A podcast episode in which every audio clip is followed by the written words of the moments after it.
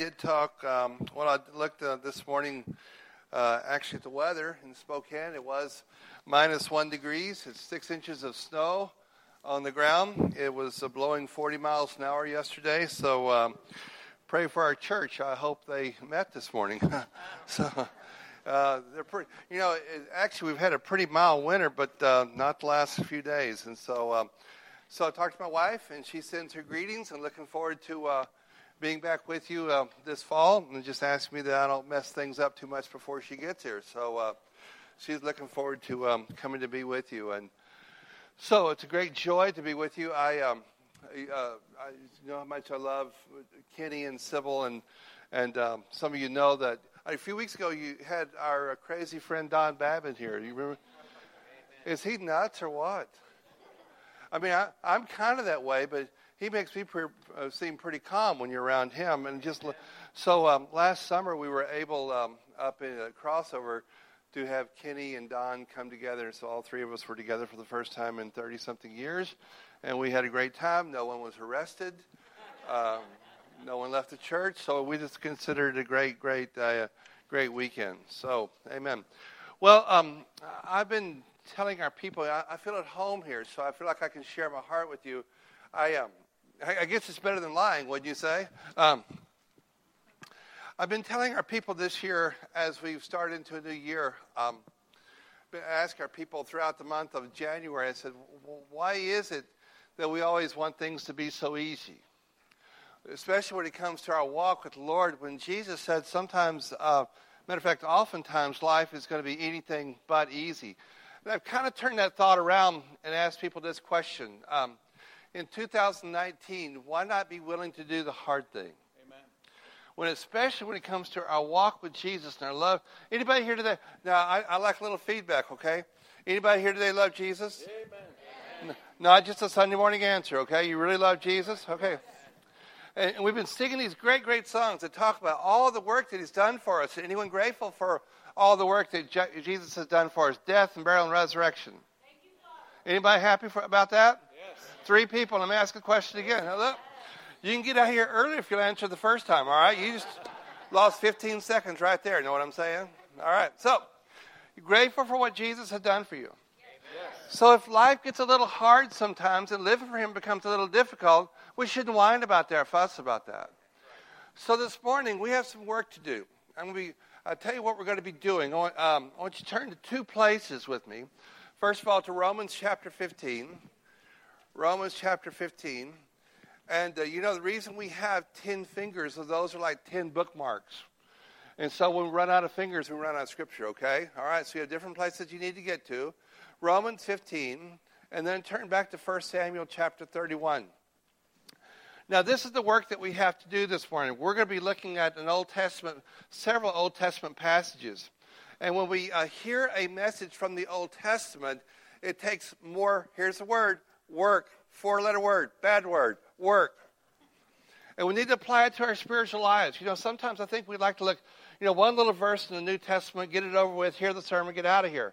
But sometimes we have, there's, and I will promise you today, if you will follow along in this Old Testament narratives that we're going to be looking at, at the end, keep working. At the end, we're going to come through with an application I think will be a challenge. I'm not saying it's going to be something you're going to like, but it'll be a challenge to you as well. Now, um, our people over the years have been pastoring crossover now for 24 years, started the church 24 years ago. I, I love being around our people because the great majority of our people are spiritually sensitive people. They really deeply love the Word of God. Uh, they, they, don't like just to come hear a sermon. They really want to hear the Word of God. See, it, I need to tell you this in front of your pastor. You know, when he gets up on a Sunday morning, or I get up on a Sunday morning, his opinion matters nothing. Amen. My opinion matters nothing. It may be a good, in fact, I think most of my, my opinions are pretty good, but, but they don't have the power to change your life. So God has given us His book, the inspired, inerrant Word of the living God. It's absolutely true all the way from Genesis, Revelation, even the Concordance, I believe, is mostly true. So you and I need to get this. You know, when we hear from God, we're responsible to Him as to, to, to respond to that. Now, my people have been sharing with me um, a lot, and they listen to preachers on the radio and stuff more than I do. Um, And it, it, there seems to be a trend in the American church today that's disturbing to me that seems to want to, um, and I'm not talking about cults and things like that. I'm talking about within the bedrock mainstream church that seems to want to dismiss the Old Testament and uh, about how we believe it, but it's really not relevant. Can I just stop right there? This isn't part of the message, but I've been teaching on the Wednesday nights a series in the book of Jude, chapter 1, eight parts to it. And do you know Jude, verse 5? You can look it up later on. Jude, verse 5 says, I just love this. You know how the children of Israel were in Egypt, right? Yeah, yeah, right. All right. That's like north of Rockport, okay? All right. They were in Egypt for 400 years. Then God let them, let them, led them out of Egypt. Who, who led them out of Egypt?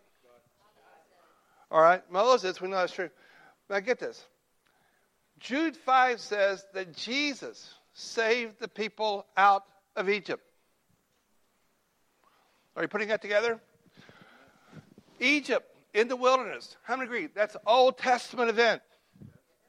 All right? And we talk about it not being relevant. But the scripture says that Jesus, Jesus, Jesus led them out and saved them out of Egypt.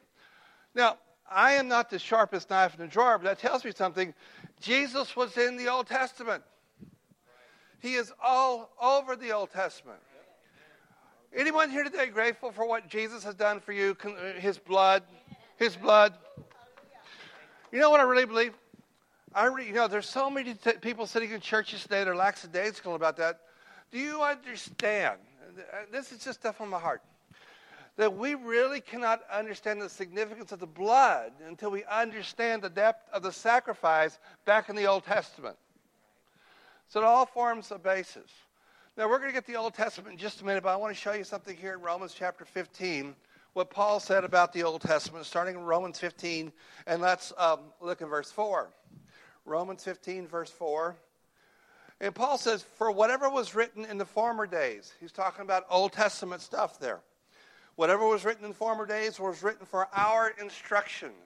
Can I ask you to use a few hand signals with me? Whatever was written in the former day was written for. All right, look at the person next to you and say, This is for you.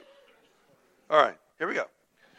For whatever was written in the former days was written for our instruction. Now, now get this that through endurance and through the encouragement of the scriptures we might have hope. Now, that's talking about Old Testament scripture. You know, sometimes we don't think like that. We don't.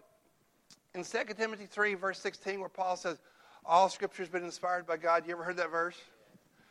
Does it ever occur to us the only scripture he had then was Old Testament? So there's no way that you can dismiss this. Now, here's what Paul says about this. He said, We're to receive instruction from the Old Testament. And he goes on to say this he said the Old Testament scriptures are actually designed to be a source of, he says two things here endurance and encouragement. Is there anybody in the house today that could testify? You know what? There are times in my life that I could use a little more endurance and a little more encouragement than I have. Paul said, I'll tell you where you can find that. you can find it on the left hand side of Matthew. Old Testament. That's exactly what he's talking about. Let me show you a byproduct of this. And I just, you know, I love this thing called the church. Continue to read with me. He says in verse 5 May the God of endurance and encouragement, mentions those again, grant you to live in such harmony with one another. Remember a while ago, you were fellowshipping with one another? That's what he's talking about. That you may live in such harmony with one another in accord with Jesus, with Jesus Christ Jesus. I love verse 6 that together you may with one voice glorify the God and Father of our Lord Jesus Christ.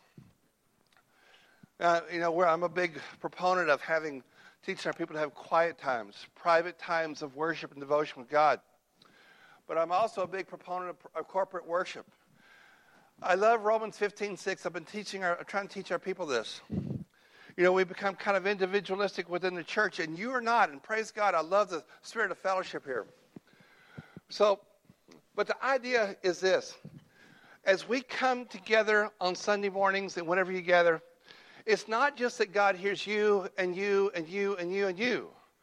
The scripture says, I love this, with one voice. Can you imagine the ears of God tuned in this morning to Walden Road Baptist Church And the bottom line, he doesn't just want to hear me and Kenny and Sybil and everyone up here. He wants to hear all of us. If you can imagine, one voice rising up to the glory of God. Isn't it an amazing thing? He said, now that happens when you love the Word of God and you love one another. Isn't that just an amazing thing? He said, by the way, you know where you learned that? Old Testament. Old Testament. It's just an amazing thing. Now, I ask you, yeah, you used your finger a while ago. I ask you to turn to another passage. What was it? I don't think so. Yeah, it was. 1 Samuel 31. 1 Samuel 31.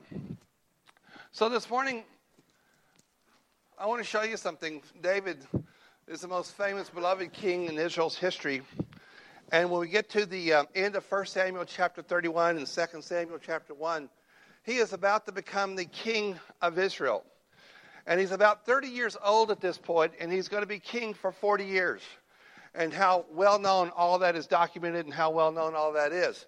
But um, what I wanted to show you here, there's an event that's somewhat obscure that we don't talk about a whole lot that had a significant impact on David's life and ministry, and it was the death of his predecessor, Saul.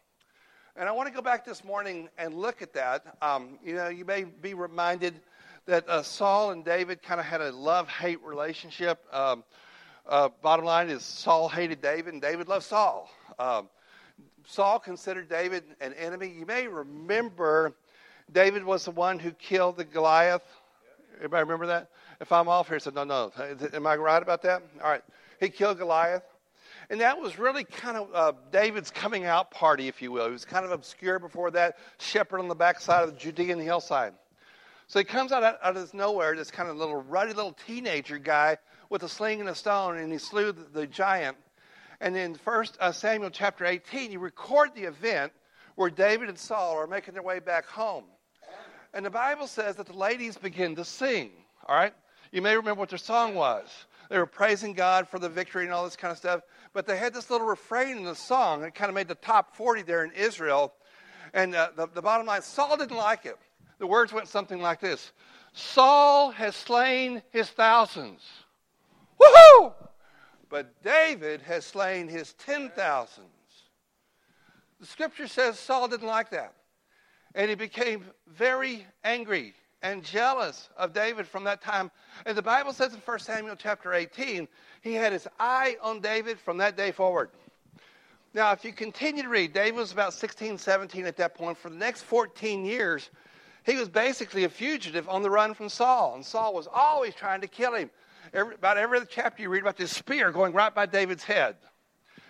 You also remember that David had several opportunities in different places in the caves, like En Gedi and places like that, to put Saul down, to have him killed. But every single time he would bypass that. I, I don't know if I was uh, I don't know if I was David, if I would have done that, you know, but he did. And he basically because he believed in a principle. We're going to look at it here in just a few moments. David believed in the biblical principle of do not touch the anointed. In other words, when God has elevated a person to a place of primarily spiritual leadership, celebrated leadership, we need to trust that God put him there, God will take him out, and it's not our job to deal with that. And, you know, sometimes I need to tell you, American Christians have an authority problem. We forget those kind of things, but it's just really, really important. Now, when we come to 1 Samuel chapter 31, I want to give you three things if you're taking notes today. The first thing I want you to see is this come back to Saul's death. And I want you to see this is really kind of the centerpiece. The Bible says that Saul was killed by an Amalekite. He was killed by an Amalekite. And I want you to read uh, several passages, several verses here. Starting in 1 Samuel chapter 31. And uh, Saul's in his last battle here. And the scriptures tells us in verse 3 that the battle pressed hard against Saul, and the archers found him, and he was badly wounded by the archers. Then Saul said to his armor bearer, Draw your sword and thrust me through with it, lest these uncircumcised come and thrust me through and mistreat me. But his armor bearer would not, for he feared greatly. He, knew that principle I just told you about. Therefore, now I want you to see this in verse 4. Therefore, Saul took his own sword and fell upon him and when his armor bearer saw that Saul was dead, he also fell upon his sword and died with him. Thus Saul died, and his three sons, and his armor bearer, and all of his men on the same day together. Now, the reason I want to show you this, I want to set you up. It seems to indicate here that Saul fell or thrust himself on his own sword, kind of committed suicide. But I want you to turn to the very next chapter because what we find in 2 Samuel chapter 1 is he actually had help. Now, the, folks, I just think this is just really, really important. You know, sometimes when you're reading the Gospels, there's people, you know, there's people out there who are kind of looking for problems with the Bible and say, well, this passage doesn't say the same, this same thing as this passage. I need to tell you, there's no contradiction in the Word of God. But sometimes there is clarification. In other words, when you're reading Matthew, Mark, Luke, and John, you realize that all those authors wrote from a different point of view. And sometimes they would add things that another author wouldn't. That's really important. You know, sometimes, sometimes I don't just want to preach a sermon. I want to help you understand God's word. Okay, the word of God. Now, as we go from 1 Samuel 31 to 2 Samuel chapter 1, there's something added here that we didn't realize. 1 Samuel 31, let me have your attention. It makes it kind of clear that Saul kind of fell on his sword, kind of killed himself. 2 Samuel chapter 1, we find things are actually a little bit different. Let's start in verse 1. Here's a lengthy passage, so stay with me. Do the work. And after the death of Saul, when David had returned from striking down the Amalekites, get that word, Amalekites, David remained two days in Ziklag. And on the third day, behold, a man from Saul's camp with his clothes torn and dirt on his head. And when he came to David, he fell on the ground and paid homage. And David said to him, Where did he come from? And he said to him, I have escaped from the camp of Israel. And David said to him, How did it go? Tell me what happened in the battle. And he, and he answered, The people fled from the battle, and also many of the people have fallen and are dead. This is the first time David hears this. And Saul and his son Jonathan, David's best friend, are also dead. Then David said to the young man, testing out a story, David said to the young man who told him, How do you know that Saul and his son Jonathan are dead? And the young man who told him said, By chance, I happened to be on Mount Gilboa, and there was Saul leaning on a spear, just like we read, leaning on a spear. And behold, the chariots and the horsemen were uh, close upon him. And when he looked behind him, he saw me, and he called to me, and, and I answered, Here I am. And he said to me, Who are you? Now I want you to hear this answer. Hear this answer. And he said to me, Who are you? And I answered him, I am an Amalekite. Help me here. What kind of person was he? At what? I didn't hear you. All right, Old Testament word. Here we go again. I'm what? I'm an Amalekite. Remember that. All right. And he said, oh, he said to me, Stand beside me and kill me, for anguish has seized me, and yet my, my life still lingers. So, I, so here's what the Amalekite said. So I stood beside him and killed him because I was sure that he would not live after he had uh, fallen. Now, here's the clarification chapter 31, 1 Samuel says that Saul fell on the sword. 2 Samuel chapter 1 says, yes, but he had some help. And Amalekite, help me, what kind of person? Pushed him, shoved him, helped him. In other words, it was Amalekite himself, according to the word of God, that actually killed him. Remember that part I said a few months ago about do not touch the anointed? Watch this. Drop down to verse 13. And David said to the young man who told him, where do you come from? And he answered, I am the son of a sojourner and a Amalekite. And David said to him, How is it you were not afraid to put out your hand to destroy the Lord's anointed? Then David called one of the young men and said to him, Go execute him. And he struck him down and he died. He still believed in the promise. Now, I want you to write something down if you're taking notes. Help me here. So Saul was killed by what kind of person? Amalekite. All right. Now, I want you to write this down. He was killed by a man and a person who never should have been there, who should not have even existed, and who should not have even been alive. But he was killed by an Amalekite. Let's have a church vote. How many agree? Bible says pretty clearly he was killed by an Amalekite. Can you raise your hands? All right, on, oh, one more. How many see? You got to see this, folks. This sets up everything else. He was killed by an Amalekite. All right, got to get that.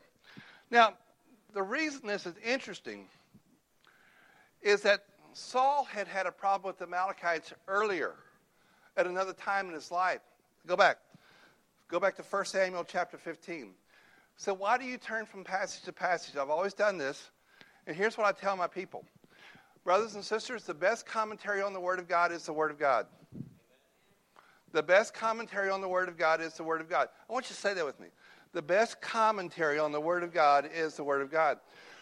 From time to time, how, how many of you know everything about the Bible there's possible to know? Who else? How many think, how many are more like me say, you know, when it comes to knowing Scripture, there's a whole lot I still have to find out. And from time to time, you'll read across, you'll come across a passage that's hard to understand. You know, you know, sometimes the best, the best thing for us to admit when it comes to Bible interpretation, here are three sacred American words. What does that mean? I don't know. I don't know. Are there parts where you still have to say, I don't know? I don't know. Because you know what happens sometimes, especially with pastors, because sometimes we can have egos.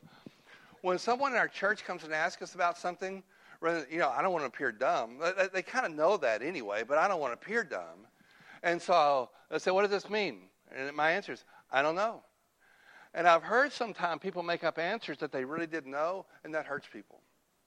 Now, if you continue to read in the scripture, here's what you'll find at a time that the Lord will appoint for you, He will show you a passage that will cause you to go, ah, now I know what that one means. You know why? Because the best commentary on the Word of God is the Word of God. We can do that a little bit louder, okay? I want, to, I want my people to hear this back in Spokane, okay? So we know we have kindred spirit. The best commentary on the Word of God is the Word of God. I'm going to send you a video sometime because when I say that in the church service, they say it. So I'm going to send it to you. So, you, all right, so you remember. Now we have kindred spirit with those guys in Spokane. All right, 1 Samuel chapter 15. Did I mention that the Amalekite who killed Saul wasn't even supposed to be there? He was supposed to be a dead man. Let me show you how we know that. Back in 1 Samuel chapter 15, the Lord gives Saul a command. Remember, he was the first king in Israel. And he gave the, the, the uh, Saul a command. He said, Now go and strike Amalek. That's another word for Amalekite. I'll show you where that comes from in just a few moments. He goes, Now go and strike Amalek and devote to destruction. Now, I have an ESV version when it says to, to devote to destruction. It basically is uh, Hebrew for wipe them all out. Don't even leave the dust of the ground. Totally annihilate the entire population. In fact, the idea of devoting to destruction is this it's actually a spiritual thing that you obey God and do this. That's the idea behind the line. So go and strike Amalek and devote to destruction all that they have. Gonna, i know if you're going to read, see if you can read this with me. Devote to destruction all that they have. All that they help me here. What does the word all mean? Part of what they have? Some of what they have? No, no. All of what they have. All right?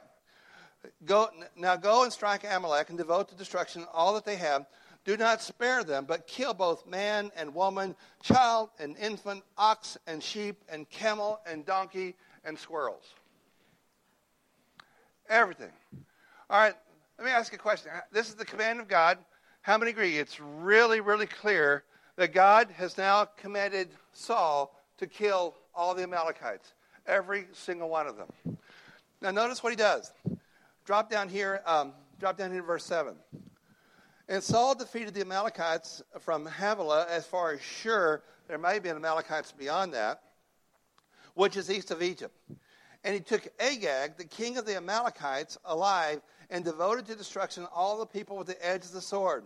But Saul and the people spared Agag and the best of the sheep and of the oxen and of the fattened calves and the lambs and all that and all that was good, and they would not utterly Scripture says, make, make sure we get this. God told him to utterly destroy, and the Scripture says in 1 Samuel 15 9, that he would not utterly destroy them. Kept some alive. You remember there was a, a um, prophet in that day, his name was Samuel, and he would come in and check on Saul from time to time, and he shows up, and Saul, this isn't going out on a limb in any measure, he was kind of a prideful guy. So he sees Samuel, the old prophet, his old mentor, coming, and he runs out. It's kind of a funny story, I think. Runs out, starting in verse, in verse 13. And Samuel came to Saul, and Saul said to him, Blessed be, be to uh, excuse me, blessed be you to the Lord. I have performed the commandment of the Lord. And notice, Saul wants to make sure you have some friends like this that when you're trying to, they want to make sure they get the first word in. Saul sees Samuel coming before Samuel ever gets word out. Saul goes, Blessed be you. Know, he gets all the perfunctory. He goes, he goes, I did exactly what God told me to do. I'm so proud of myself. You can just hear it in the footnotes. It's there. It's just an amazing thing.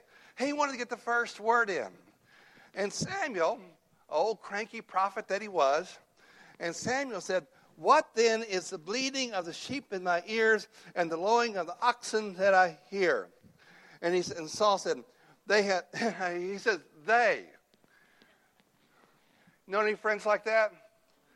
He's the one on the hot seat. What's the first thing he does? He says, they. I tried to tell them, but they. No, he's just flat lying. And they had brought them from the Amalekites, for the people spared the best of the sheep and the oxen to sacrifice to the Lord your God, and the rest we've devoted to destruction. Then Samuel said to Saul, Stop. I will tell you what the Lord has said to me this night. And he said to him, Speak. Now, I told you we had some work to do. We've been working through some passages. But now we kind of get to start getting to the punchlines. Here we go. And this is what the old cranky prophet had to say to Saul. Verse 22. Now, let, let me just say that this is Old Testament. Uh, let me just be Bible teacher for a minute. Folks, 1 Samuel 15, 22, and 23 are verses that you have to know. You've got to mark these. You've got to put them someplace in your Bible. These are significant, life, powerful principles that you have to know. Have to know. This is what Samuel said to Saul. And Samuel said, Has the Lord has the Lord his great delight in burnt offerings and sacrifices as in obeying the voice of the Lord? Now notice this line. But but uh, behold, excuse me, behold, to obey is better than sacrifice. To obey is better than sacrifice. Say it with me. To obey is better than. If you believe the Bible, won't you say it with me? A little louder. To obey. Okay, we're going to say it one more time. This time we're going to lift up the word better. Here we go. To obey is. Yeah. Mm. And to listen than the fat of rams. For rebellion is as the sin of divination, and presumption is as iniquity and idolatry. Well, those are strong words. And Samuel says to Saul, this is not a salvation passage, this is a discipleship passage. Because you have rejected the word of the Lord, he has uh, also rejected you. Now, there, there's several things here I want you to write down. The, first thing he says here, he says, full obedience. Full, complete obedience. He said is better than religious ceremony and ritual. I've been pastoring now for a long time. Let me tell you something I believe in. I believe the church ought to come together on Sunday mornings and worship together. That won't surprise you. But let me tell you something. For many Christians in America, I'm going to say something. If you agree with it, you might just nod your head. If you don't, you'd just be wrong, so don't shame yourself. One of the sad things that's happened in American church is we have checked Sunday morning off as a box. We can make it such a part of a ritual and a ceremony that we miss the point but the Word of God says to obey is better than sacrifice. And he's talking about full obedience, full obedience. You know what God said? He goes, Look, I want you to come to church. He said, But the bottom line, if you're coming to church for the wrong reason, I want to tell you this. He goes, What I'd rather have is you obey me. Just trust me. By the way, if you get the obedience part down, you will have the church attendance part down. Get this. So, full obedience. What kind of obedience? Full obedience is better than all of the religious ritual and ceremony. Now, watch this. Partial obedience is the same thing as full rebellion. Full obedience is better than this. Partial obedience.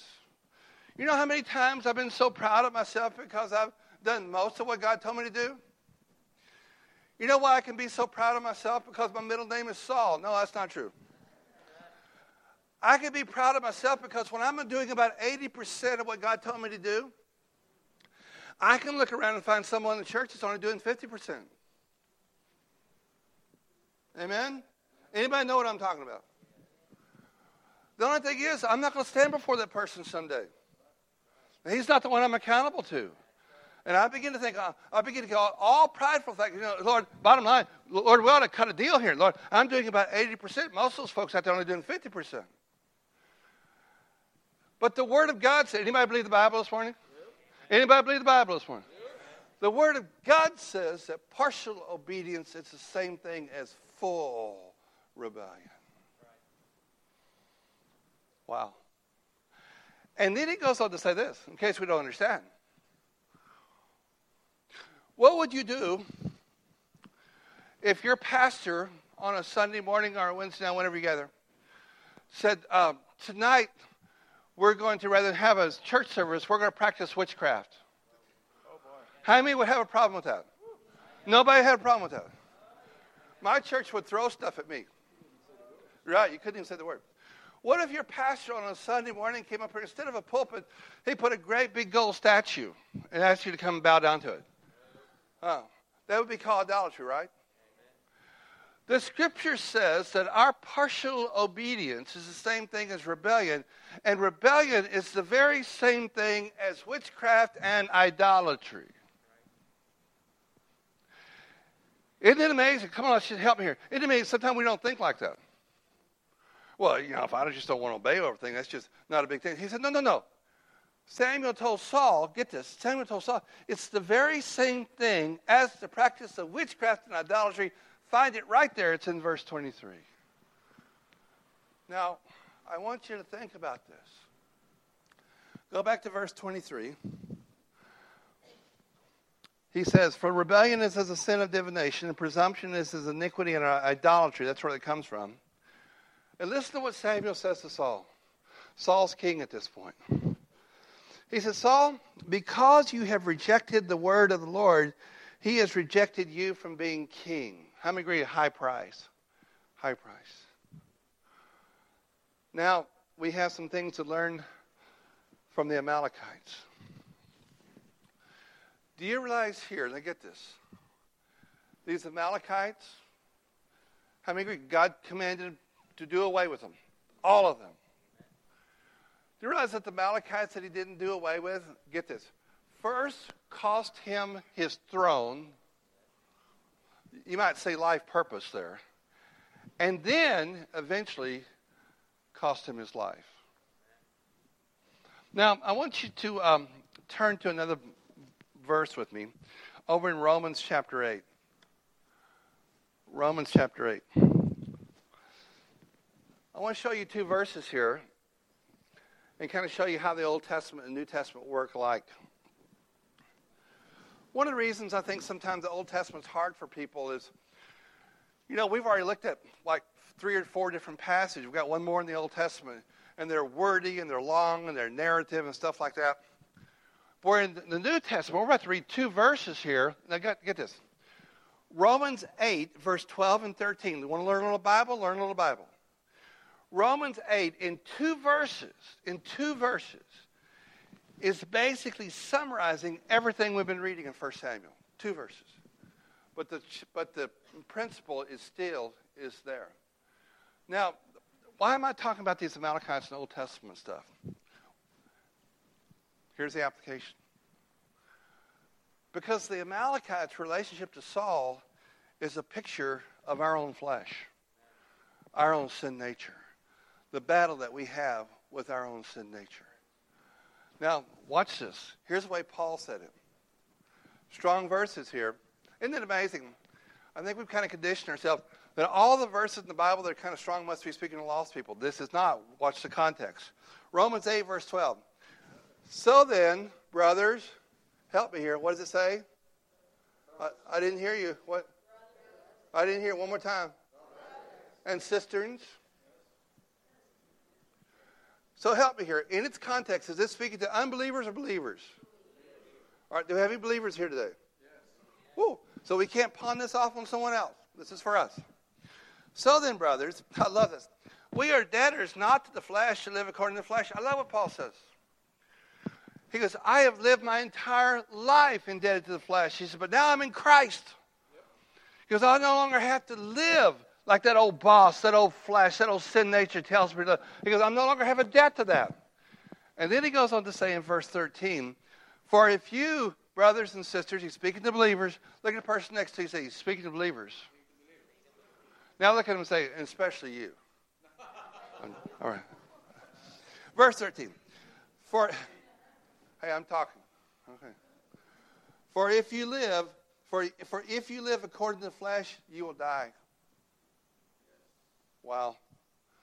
But if by the Spirit you put to death the deeds of the flesh, you will live. Um, when it says put to death, it's a picture of the crucifixion. Now, come here, I want you to hear this. The Holy Spirit, who's the author of this, is not asking God to do this for you. He's commanding you and I, just like he did with Saul. Because if you have issues in your flesh, in your old sin nature, old habits, character flaws. Does Anybody know what I'm talking about? Does anybody know what I'm talking about? How many of you know some people in here that have some character flaws? Could you point to them? I can give you a list. He says, kill it. And it's a picture of a crucifixion.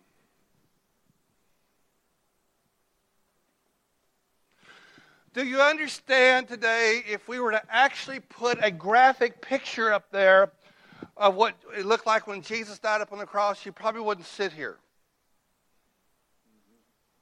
You would have to go out to the restroom to puke. Does anybody follow what I'm saying?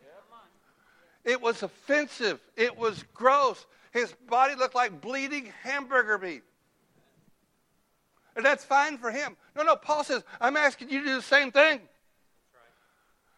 Uh, some of us here today have some character flaws. And some of us have some nasty old habits that's been hanging around for a long time. And we excuse it in the name of, that's just the way I am. Hey, it may be the way you are, but it's not the way Jesus wants you to be. Exactly.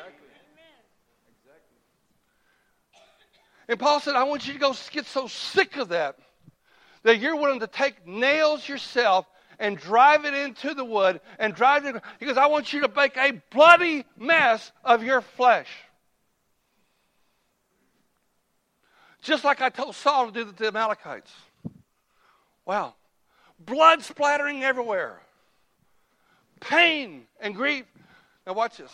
Always pray, God do this, God do this, God do this. Here's what I'm learning. There's no change that comes about in our life apart from God's power. Everybody agree with that?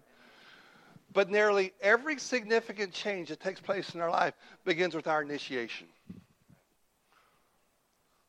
He says, I will come behind you and empower you, but not to your willing to take it to the cross. It's just an amazing thing. Now, I want to show you something. Back to Saul. Remember where we started? Help me here. Saul was killed by what kind of person?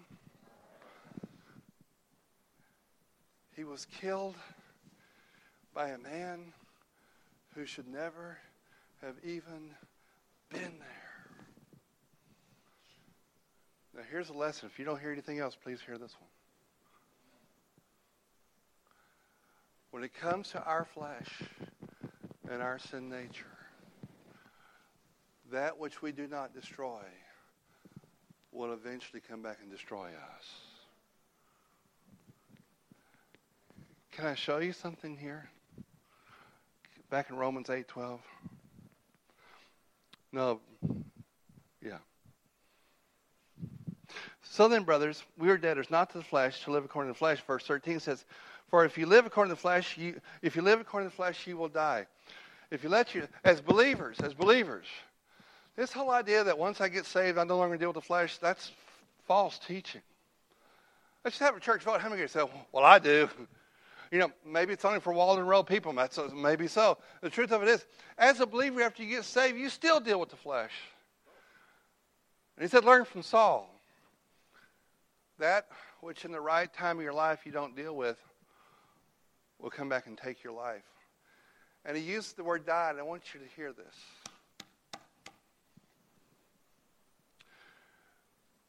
When you go back and do a study in the book of the in New Testament, the word die, you'll find that oftentimes it's not referring to eternal death because these people are saved. Hey, these people are saved. Hey, these people are saved. Nor is it retur- uh, referring to physical death. It's referring to someone who's been saved for a while, but their spiritual life just shrivels up. Folks, I've been in the ministry now for over 40 years.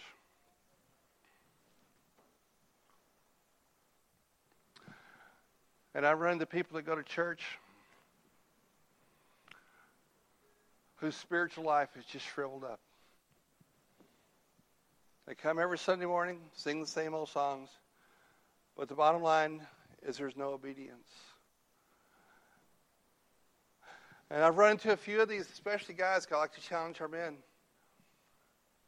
dealing with pornography, dealing with mistreating their wives, not loving their wives, dealing with plain old selfishness, dealing with meanness and stuff. Anybody know what I'm talking about? Some of them dealing with stuff that's happened to them, but the bottom line is they don't deal with it. I um, I went to see a 74 year old guy a few weeks ago who's a good friend of mine. Listen closely. Just a few years ago, he was a multimillionaire, robust, kind of proud of himself, pretty arrogant.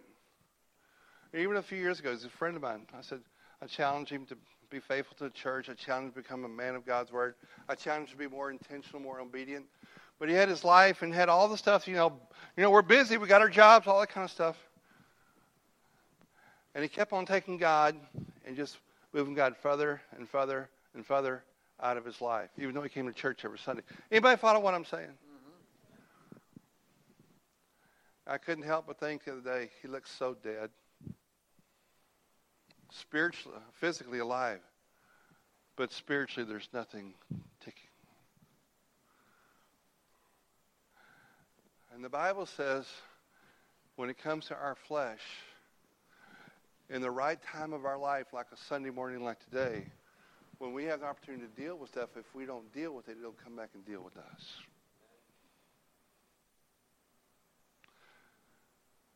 And marriages fall apart. And children walk away. We're, we're paying a pretty high price, brothers and sisters, for living in the flesh sometimes. Help me here one more time. What kind of person killed Saul? Should he have ever been even been there? No. Why was he there? Because Saul only partially obeyed. By the way, I want you to go back to the book of Exodus in chapter 17. Exodus. And here's what's interesting God had already told the Israelites how to deal with the Amalekites.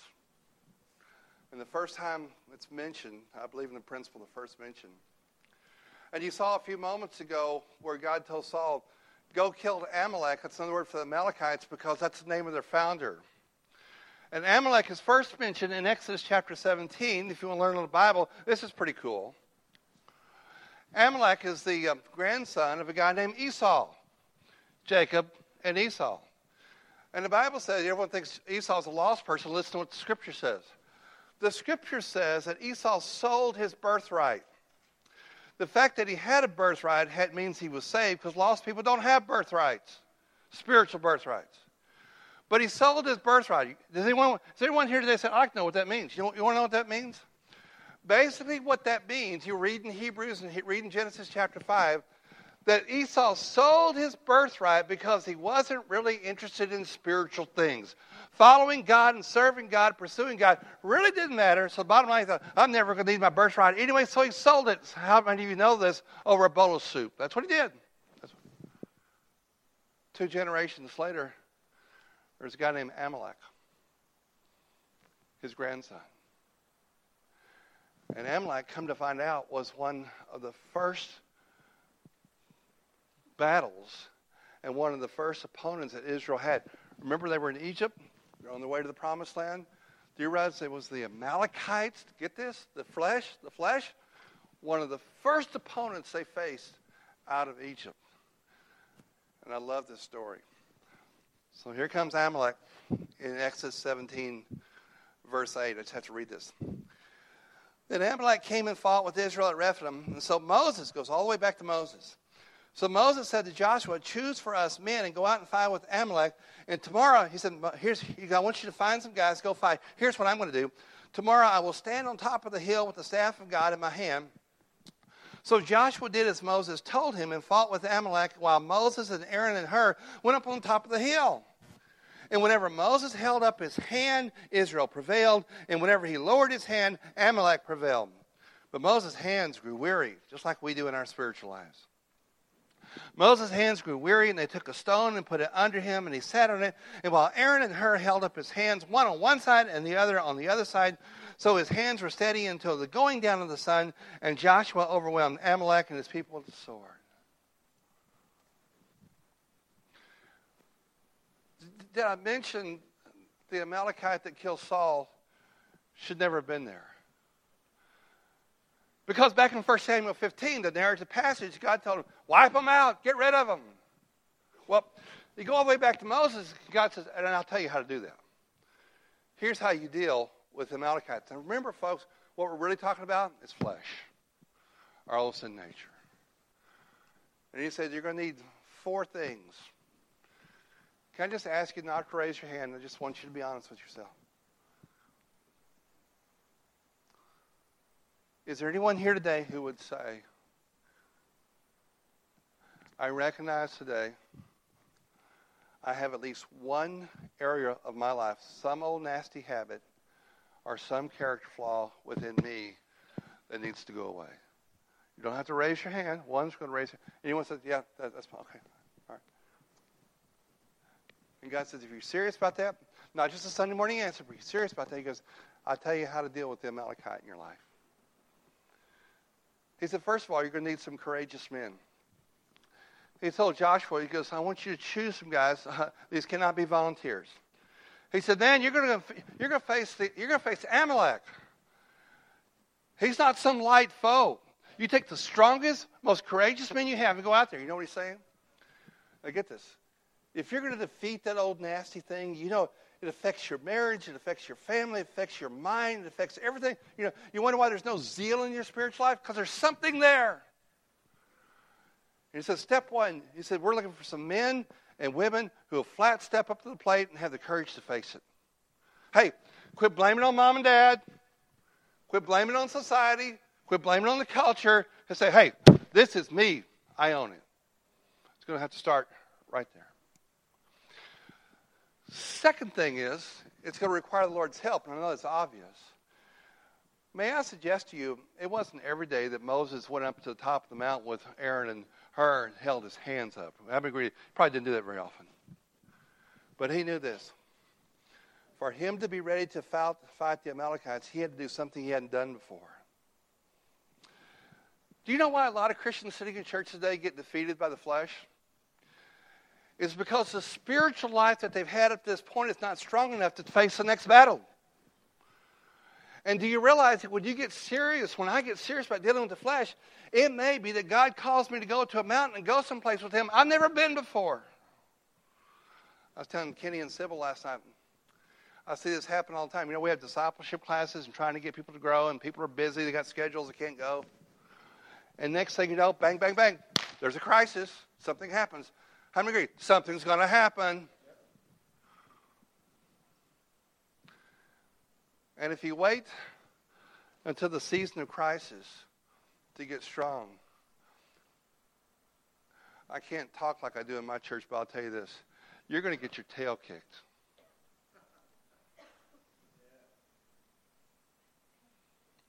It's going to require the Lord's help. It's going to require that you walk with Jesus in a place you've never walked before. Third thing is this it's going to require a few loyal friends. Moses said, I've got a big task. He asked Aaron and Hur to go with him. Now, let me tell you, I, have been a pastor for a long time. I love this thing called the church. I love this thing called the church. My conviction is there's great, great healing within the body of Christ. And can I say this? I'm not just talking about the physical, I'm talking about spiritual, emotional, deep rooted stuff. But let me tell you how God works. Sometime for us to receive healing, it's going to require that we swallow our pride. How many times you walked in? How you doing? I'm fine. Man, you haven't been fine since Jesus came the first time.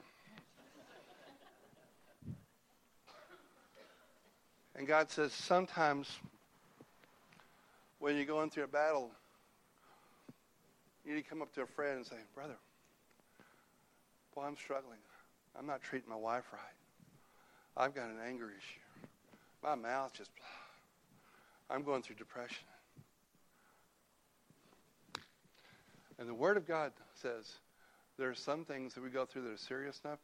We need to bring some, hey, not, not someone who will tell you what you want to hear. But someone who will come along and help you hold, hold your hands up. The fourth thing he says you're going to need, let me just read this again. Verse 13. Doesn't, it's not hard to figure this one out. And Joshua overwhelmed Amalek and his people with the sword. He said the fourth thing you're going to need is a good dose of the Word of God. Folks, if you were to visit Crossover Church, you would get so tired of hearing this. The pastor up there at that crazy place tells our people all the time, be in the Word, be in the Word, be in the Word. Good morning. It's good to see you. Be in the Word. How you doing? Have a good. Be in the Word. Be in the Word. Be in the Word. Be in the Word. Be in the Word. We have entire text groups today, today, all across our church who hold one another accountable every day for the Word of God. Because man's word doesn't change lives, but God's word does. And he says, You're going to need the sword. In the book of Ephesians, chapter 6, you know what it's called the sword of the Spirit, the word of the living God. Folks, I've been doing this for a long, long time. I know I look like I'm 39, but I'm not. And there's a big difference, brothers and sisters, between people sitting in church on Sunday morning who spend time in the Word of God and those who don't. Can I show you one more thing? Just one more verse. Except the three or four. No, just one more verse. Can I ask you to turn to Acts 13?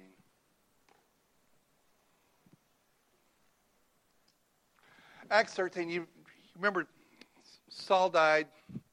David's about to ascend to the throne. I'm going to be preaching on that at my church next Sunday, how that happens. In Acts 13, there's an interesting commentary from the Apostle Paul about David. As I, as I read this verse, can I just ask you, say, yeah, I'd, I'd like that to be my life. Can I just ask you to raise your hand?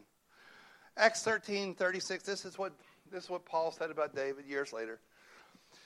He says, For David, after he served the purpose of God in his own generation, David, after he served the purpose of God, served the purpose of God, can you say that with me? After he served the purpose of God in his own generation, fell asleep and was laid with his fathers. Church vote. How many? That's the way to go. That's the way to go. David served his purpose and fell asleep. You know what I think Saul's purpose was? Well, he became king and all that, but you know what I think his assignment, his life purpose was he missed? Are you ready? I'm about done. Let's tune into this.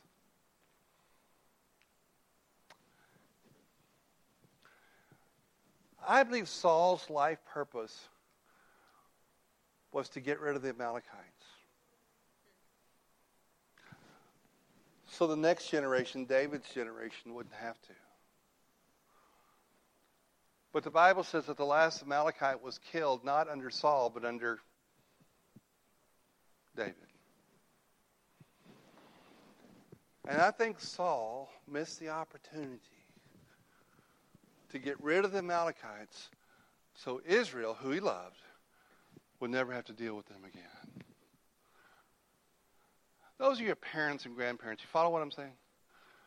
I mean, what an amazing life purpose. Do you realize that One of our major life purposes in this life is to crucify the flesh. This is going to get a little close to home. You ready for this? And one of the reasons God wants us to crucify the flesh is so the generations that come behind us won't have to. Do you get this? David basically had to clean up Saul's mess.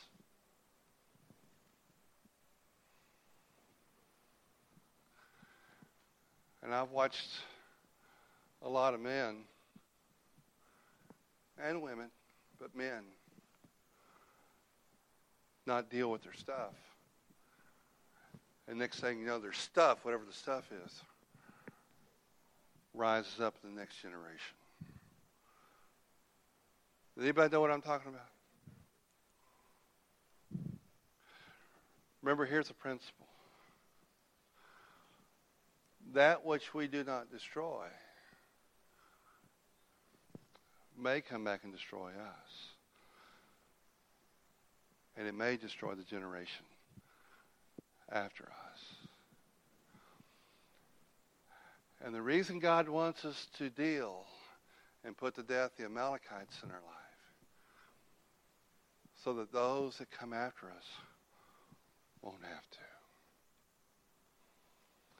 Is there anybody in the house today who would say that in itself is reason enough for me to deal with the Amalekites? Let's pray.